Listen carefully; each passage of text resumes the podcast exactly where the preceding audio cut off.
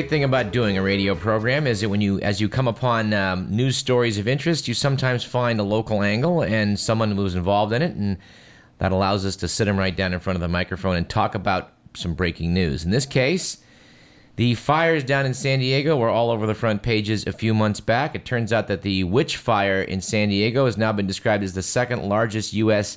disaster that took place in 2007. And it so happens we have an eyewitness that took part in the fighting of that fire. That would be Cal Fire Captain Brent Stanglin, who also happens to be my neighbor. So welcome to Radio Parallax, Brent. Oh, thank you.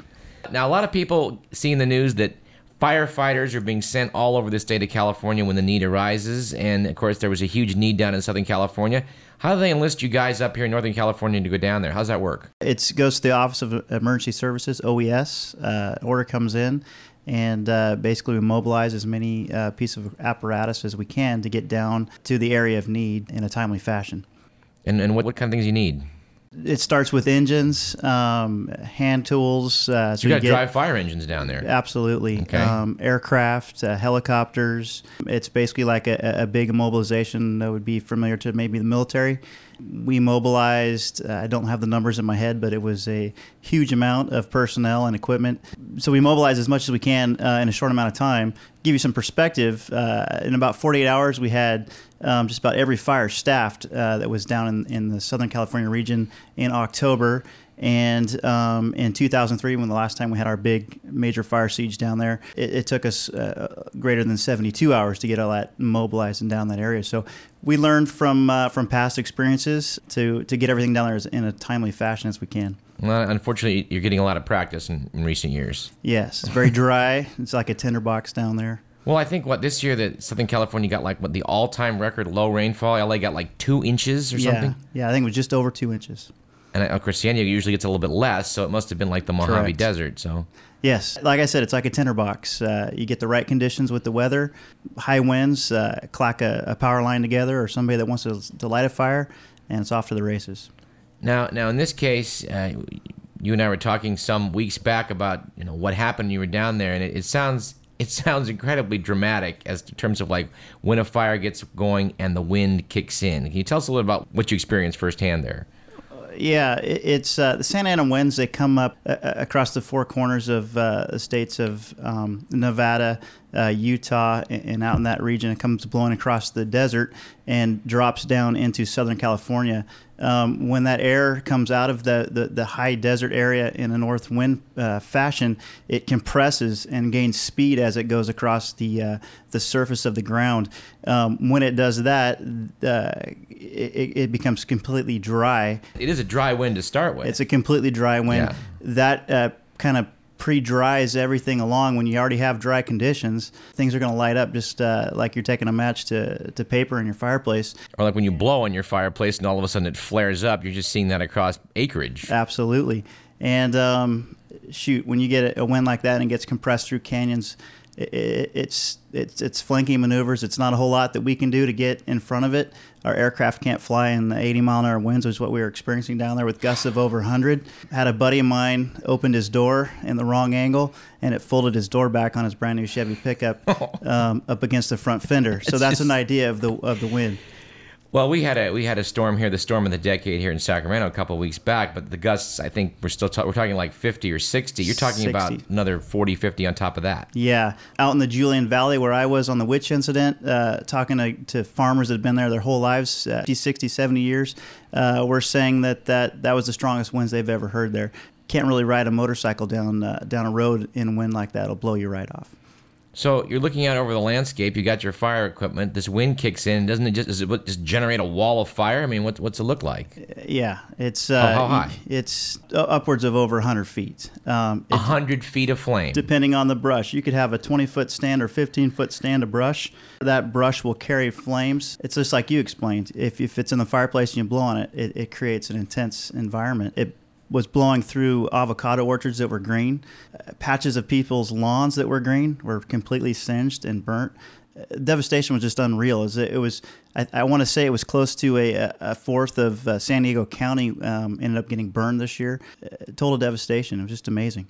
Well, thank God I've never seen one of these catastrophes. But say you got like a thousand foot slope, big wind, it, it's it's going you know into the trees. What, what time frame we talking about to burn its way up to the top? Well, you have to understand how how it works. Um, the hot, dry winds coming out of the north will preheat uh, an area. We call it like a chimney or a draw, mm-hmm. um, which would be like a valley up slope. Uh, say on a 30 degree slope, um, it's going to preheat that that vegetation to when the flame front hits there. It's like area ignition. It'll ignite the entire hillside basically in an instance.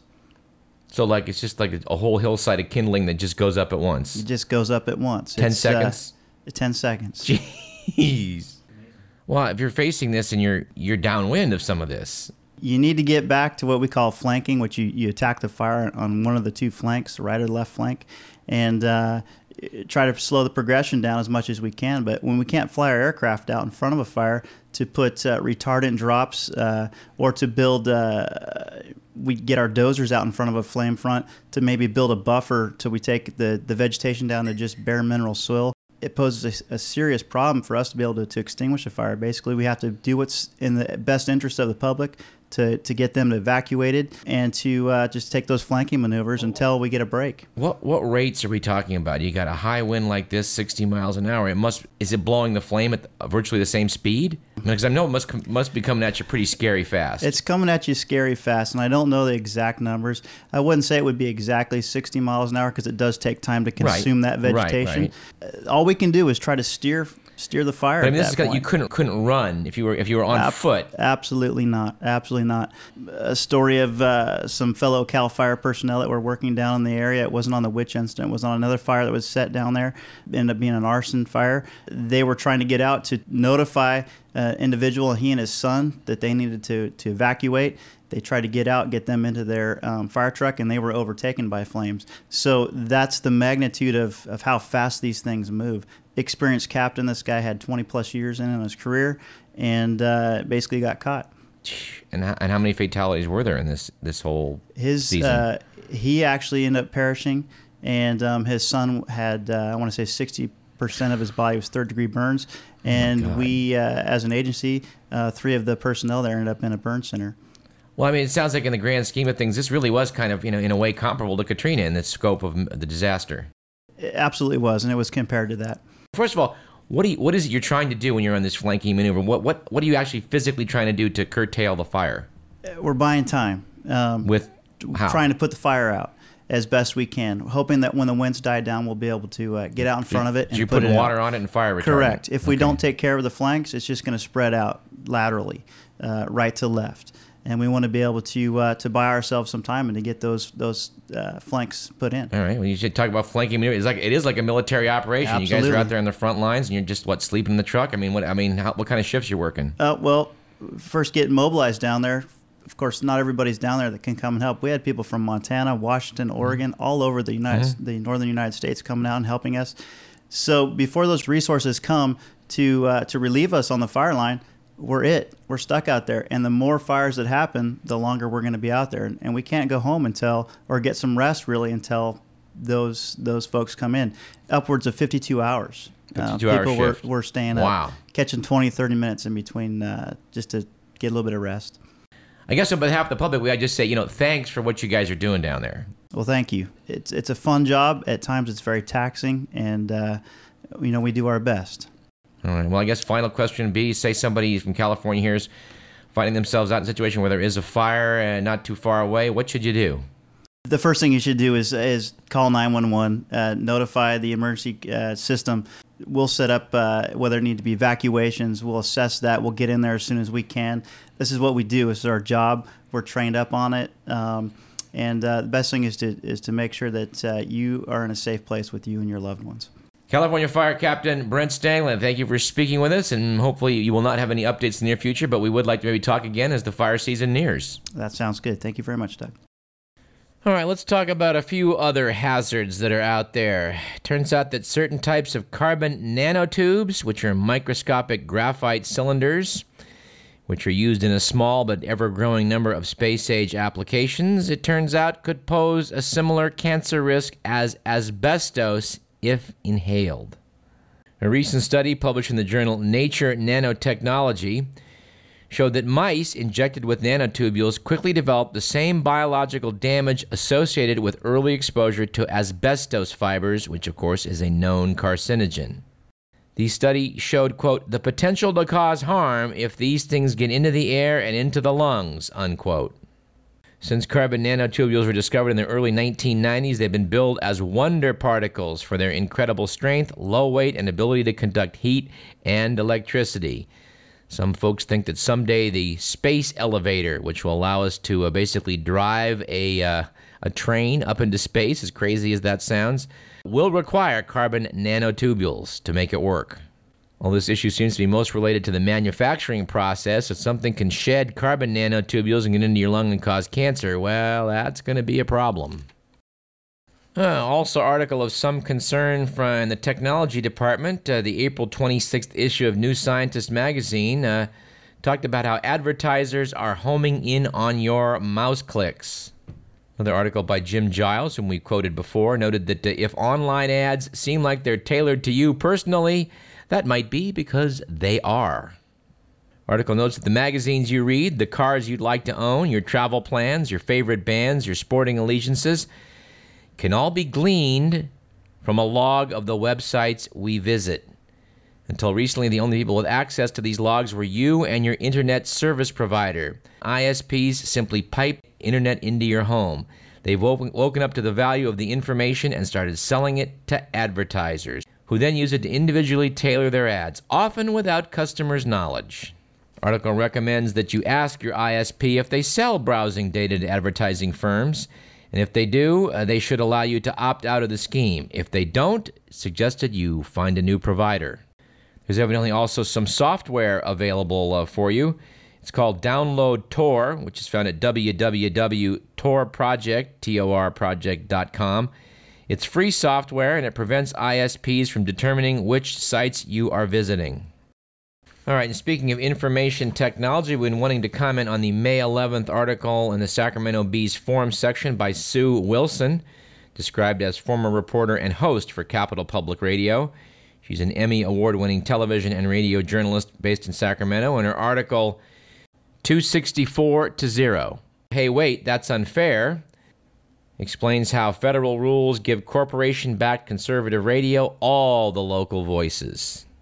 That, uh, that number in the title comes from the fact that in the political realm, three local radio stations program 264 hours of partisan Republican radio talkers beating up on Democrats every week.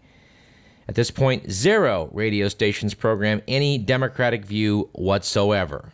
The article points out that this follows a national trend revealed in the 2007 Free Press and Center for American Progress study titled The Structural Imbalances of Political Talk Radio, noted that nationally 90% of commercial talk radio is conservative, only 10% is liberal. The study did not include public radio, which by statute is required to provide differing points of view. The article went on to talk about uh, a couple of radio stations KSAC, which has now uh, changed its name and format, versus KFBK.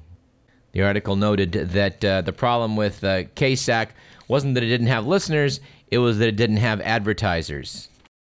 Uh, based on my firsthand experience with our, uh, our effort to move over to KSAC last summer, uh, I would say that the real problem was they don't have competent management. And that's all I'm going to say there. Except to note that competent management would have had the advertisers. But it's an excellent article by Sue Wilson, and we would refer you to it. The article recommends that it is time to bring back the Fairness Doctrine. Wilson noted that as a producer who actually worked under the Fairness Doctrine, I personally don't see what's wrong with proving to the community that I at least attempt to provide both sides of the story. The Bee got a lot of feedback to that article. In fact, uh, they had a whole page donated to uh, to uh, to feedback wrote Pari Assem in Granite Bay. I look forward to the day when the FCC will be forced to roll back media ownership rules to the pre 1996 rules and a new fairness doctrine is enacted. Since the airwaves belong to all the people, not just the conservative people of Sacramento or America, we, the moderates and liberals, expect our leadership to ensure that our voices are heard as well. Let's be honest, there's nothing fair or good when voices are silenced.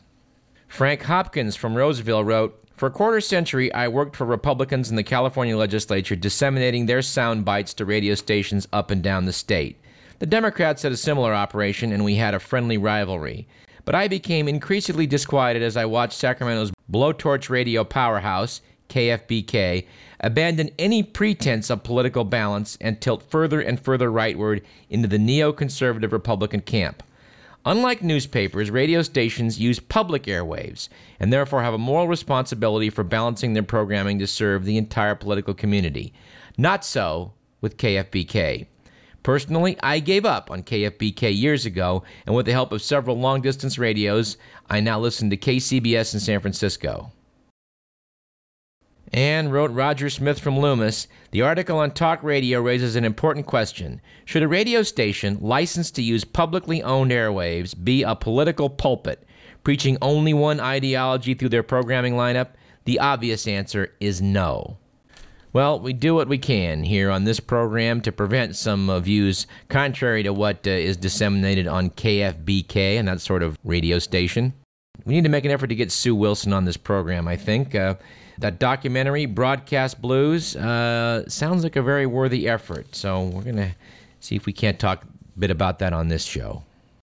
Just want to close with fun, one final letter that was in the forum section. It was by Lindy Tillement from Rio Linda, who said, I was pleased that someone has finally had the courage to call attention to the disparity between right wing and left leaning talk radio and the reasons for this disparity. I left this country in 1985, and when I returned in 1998 and turned on the radio, I was shocked.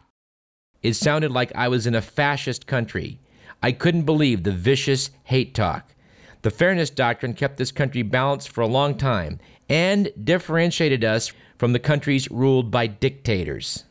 The leaders of these countries use radio to spread their regime's propaganda and influence the citizens. We need to be very careful not to follow down that path. Let's uh, take a short break and come back and talk about a pressing problem around the world that of how to deal with refugee populations. I'm Douglas Everett. You're listening to Radio Parallax.